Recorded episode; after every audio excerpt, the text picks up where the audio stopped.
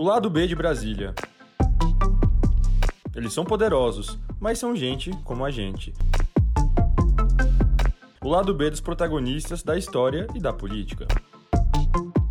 O lado B de Brasília está diferente hoje, porque vai trazer aí um apanhado de entrevistadas que já passaram aí nos episódios anteriores para falar das lutas e conquistas das mulheres na política. Mas além de lutas e conquistas, tem também muitos desafios e preconceitos. Este episódio especial marca os 90 anos do voto feminino no Brasil. Isto porque nós somos mais da metade do eleitorado, mas temos 15% de representatividade dentro do Congresso Nacional. Aqui no lado B de Brasília, a gente já conversou com as duas mulheres que foram as primeiras a presidirem a Comissão de Constituição e Justiça, tanto no Senado quanto na Câmara dos Deputados. Esta comissão é a mais importante do Congresso Nacional, porque é nela que entram todos os projetos que depois vão ser analisados e votados nos plenários e que vão se tornar lei. E quem acompanha o lado B de Brasília sabe que falamos de mulheres que têm posicionamentos políticos bastante diferentes, mas que fazem a diferença na atuação e que infelizmente relatam aqui que sofrem preconceito dentro do parlamento e pelas redes sociais. Mas longe de abaixar a cabeça, elas seguem em frente tentando mudar a realidade e elas conseguem fazer essa mudança, seja na aprovação de leis ou alterando a rotina dentro do parlamento, Todas as mulheres que já passaram pelo lado B de Brasília têm muitas diferenças e histórias para contar, e o que elas têm em comum é a vontade de fazer diferente, de mudar a realidade para melhor, não só para as mulheres, mas para toda a sociedade. Algumas falam em cumprir uma missão e deixar um legado. Todas elas querem igualdade. Uma sociedade, uma democracia só se faz juntos com homens e com mulheres. E isso é equidade, e é nessa onda que eu defendo. A gente começou aí com o testemunho da deputada federal Tieron, que fez um desabafo sobre como é ser parlamentar mulher, negra e nordestina, ainda mais com o peso de ter dado o voto que entrou para a história política do Brasil e que resultou na cassação do ex-presidente da Câmara, Eduardo Cunha.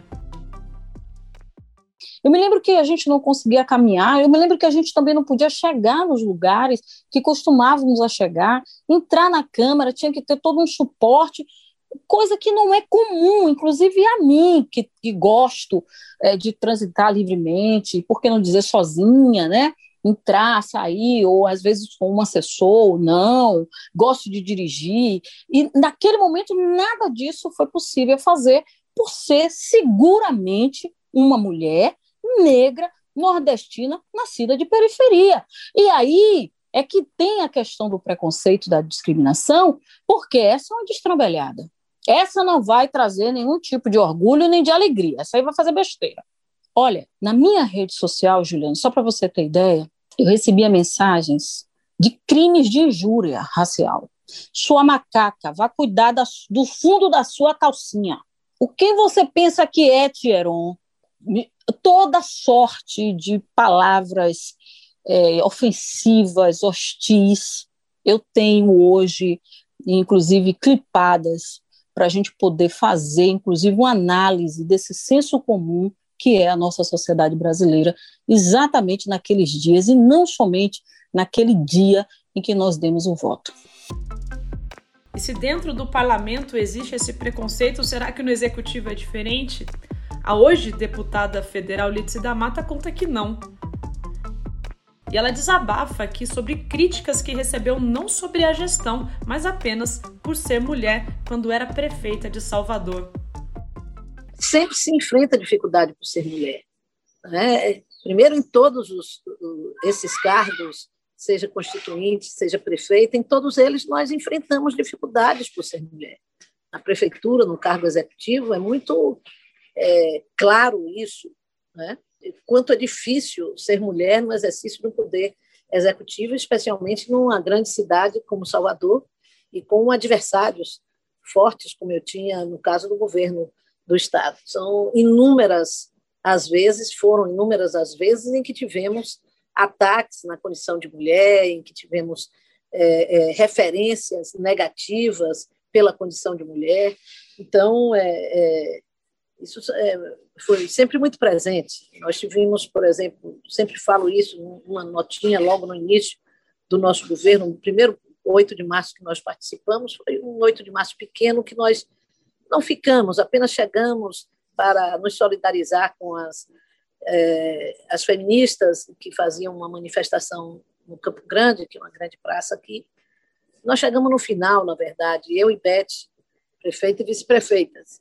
E um, um, determinado jornal botou lá uma notinha dizendo: prefeito e vice-prefeita participam da manifestação das mal-amadas na Praça Municipal, na Praça é, no Campo Grande. Então, é, esse preconceito, esse, ele apenas vai modificando a sua forma de agir. Né?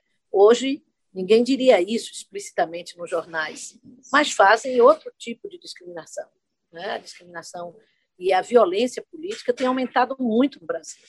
Né? Nós temos visto na Câmara dos Deputados a maneira agressiva como isso está se manifestando. Aliás, é que eu, quando fui constituinte, em 2006 também, quando fui deputada federal, não, não havia esse tipo de, essa forma de ataque tão brutal à condição de mulher. Ninguém se referia a nós dizendo aquelas portadoras de vagina, como recentemente um deputado falou para as outras deputadas. Então, nós vivemos um retrocesso nesse momento no Brasil, é, no que diz respeito à participação da mulher, é, do ponto de vista do respeito à dignidade dessa participação do ponto de vista do respeito à condição de mulher e, e do, do, do respeito à igualdade de condições. E mesmo mulheres que já tiveram lugar de destaque provado dentro do parlamento encontram dificuldades quando tentam postos que eram antes ocupados apenas por homens, conforme conta Simone Tebet. Né? Mesmo quando eu fui candidata à presidência do Senado, de forma velada, alguns colegas comentaram que havia nos bastidores, ah, mas essa menina, né? Havia, assim, de uma certa forma, esse questionamento. Não é à toa, eu, depois de cento, quase 190 anos de existência do Senado Federal, a primeira mulher a presidir a comissão que era considerada eminentemente masculina. Imagina, Comissão de Constituição e Justiça fala de segurança pública. Como que vai entender? Peraí, né? Eu venho de um estado de fronteira, onde mais da metade das drogas e das armas passam pelo meu estado de Mato Grosso antes de chegar em Rio, São Paulo e nos grandes centros brasileiros. Eu, desde pequena, convivo com essa realidade. Eu fiz direito, fiz mestrado e, e, e, dou aula e dei aula de direito público. Então, mulher entende sim de direito, entende sim de segurança pública, entende sim de economia. Então, foi preciso quase 200 anos de história no Senado Federal para ter uma mulher presidente presidindo essa comissão, da mesma forma, sendo candidata à presidência do Senado. E esses relatos de preconceito encontram base em uma estrutura que é feita por homens e para homens, como destacou a deputada federal Alice Portugal.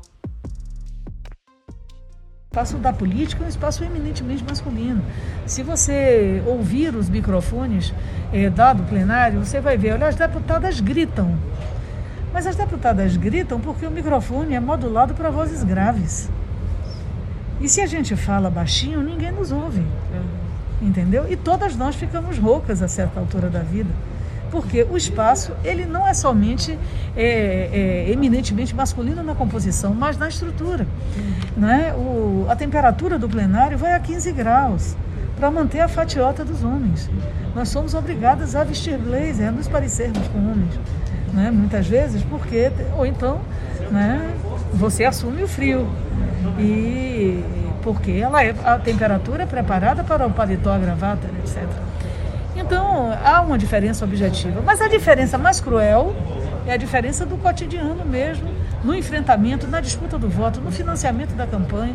Por isso, tantas lutas para o financiamento não é, das campanhas e para a garantia da reserva de vagas, não só para candidaturas, mas para reserva de vagas efetivas, cadeiras, não é? Efetivas para que a sociedade pague esse débito, não é? esse débito, esse déficit de participação histórica das mulheres na política. E este preconceito que está dentro do parlamento, dentro do executivo, faz parte de uma estrutura maior em que homens e mulheres não têm a divisão equilibrada de papéis na sociedade. Então, eu nunca vi ninguém perguntar a um governador, a um prefeito, a um presidente da República, a um deputado, oh, como é que o senhor acerta a, a sua vida, concilia a sua vida de família com ser. Não, não, porque já se parte do princípio de que a sua mulher, a mulher daquele deputado, daquele é, governador, daquele vereador, está fazendo essa tarefa de cuidar dos filhos, da casa e etc. Né? É isso que precisa mudar. Os homens precisam ter responsabilidade com cuidado dos seus filhos, é, de sua casa, tanto quanto a mulher, que deve dividir essa tarefa com eles. Porque ninguém é, é, é mãe é, por, por, geração espontânea. Né? É mãe porque tem alguém com quem ela teve uma relação e que levou ao nascimento de um filho. O filho não é de uma só pessoa, é de duas. E é necessário, portanto, que, que homens e mulheres possam dividir as responsabilidades da maternidade, da paternidade, do cuidado com os filhos. E as parlamentares apontam que a educação dentro e fora de casa é o ponto de mudança. Mas eu sempre fui muito liberal na, na, na criação das minhas filhas, elas têm direito a ser tudo o que elas querem, a fazer tudo o que elas querem. Eu só falo para elas que o direito delas termina onde começa o direito dos outros. Então, que elas não têm o direito nunca de avançar naquilo que vai ferir ou que vai retirar o direito de outras pessoas. E a mudança na política, em especial dentro do parlamento, começa quando as mulheres podem ocupar lugares que antes eram destinados apenas aos homens, o que aconteceu muito recentemente, conta a deputada federal Angela Min. Nós conseguimos, né, eu acho que foi em 2007, né, pela primeira vez, uma mulher na mesa da Câmara, que foi a hoje senadora Rose de Freitas, né, mas ali foi uma briga muito grande, briga no bom sentido, né, para colocar a importância de uma participação mais significativa da mulher nos momentos de decisão, quer dizer, nos ambientes de decisão. E essa mudança se consolida quando uma deputada federal que é mãe pode, dentro do gabinete, dedicar um espaço para continuar a amamentar o filho recém-nascido e ainda votar matérias importantes para o país. E isso aconteceu com a deputada Sâmia Bonfim, costumo brincar que a Câmara não é um lugar muito bom nem para adulto, ainda mais para um bebê, vamos falar a verdade. Mas eu adaptei um espaço aqui do meu gabinete, o Glauber também adaptou um espacinho. Não é o ideal, mas por enquanto é o possível. E na verdade, diariamente a gente faz uma avaliação assim, do que deu certo e do que não deu. Mas mesmo com essas mudanças, ainda há um discurso de preconceito e por vezes até de ódio que está nas redes sociais da internet, conforme conta Bia Kisses. Assim como eu inspiro muito amor é, para muitas pessoas, eu também inspiro raiva, ódio para outras, né? Que acabam levando a política para o lado pessoal. Né? E isso é uma coisa ruim, mas eu preciso me blindar. Né? Então eu tenho que pensar o seguinte: eu não posso ficar focada nessas pessoas, eu tenho que focar na minha missão, e é nela que eu vou, ela que me motiva. Bom, gente, eu sempre digo o seguinte, né? Seja a mudança que você quer no mundo, né? A gente fica esperando que os outros mudem, que isso, que aquilo. A gente tem que começar dentro da gente.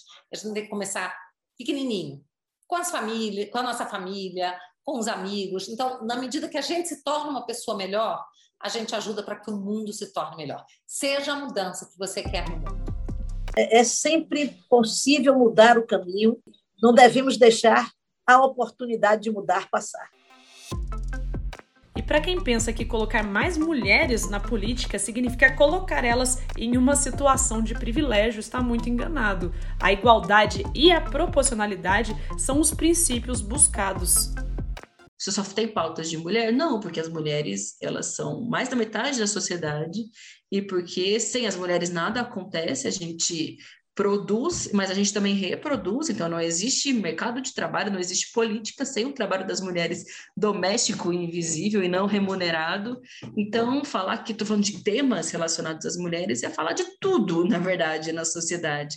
Se tem algum retrocesso no Congresso, também são as mais atingidas. estar na política. É bastante sacrificial quando você tem muito do compromisso, quando você traz muito da causa, quando você traz muito da vontade de fazer, quando você também traz a vontade de tocar a vida das pessoas e transformar, porque essa é a verdadeira política. O que todas essas mulheres parlamentares políticas disseram aqui e que elas têm em comum é que é preciso mudar e que é preciso normalizar a mulher na política. É indispensável que nós possamos normalizar a presença da mulher na política, até porque nós somos 52% da população. E somos 52%, 53% do, do eleitorado brasileiro. Então, não é possível continuar tendo 15% da representação da sociedade brasileira. Uma sociedade que não não representa, numa eleição, não representa aqueles que são os eleitores, há algo errado nisso, alguma distorção nisso. E a distorção é a discriminação, a distorção é o afastamento da mulher do mercado de trabalho, das condições mais elevadas do mercado de trabalho, seja na área privada, seja na área pública, dos melhores salários, da condição de crescimento dentro da estrutura do emprego. Então, tudo isso é que faz com que a mulher esteja afastada também do poder político.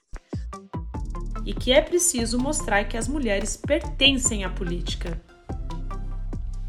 Quando eu olho tudo isso e vejo onde eu cheguei, mesmo sem, ter projetado isso, é, me dá uma sensação hoje assim de que eu estou no lugar certo, cumprindo uma missão para o meu estado, para o meu país, e uma grande responsabilidade de que não posso errar. Não posso errar porque somos poucas mulheres na vida pública, não posso errar porque eu tenho, eu tenho sim uma responsabilidade com a memória do meu pai, e não posso errar e, e, e, em função da, de ter que deixar um futuro mais digno para a juventude brasileira. Então, de alguma forma, eu já me sinto 100% realizada.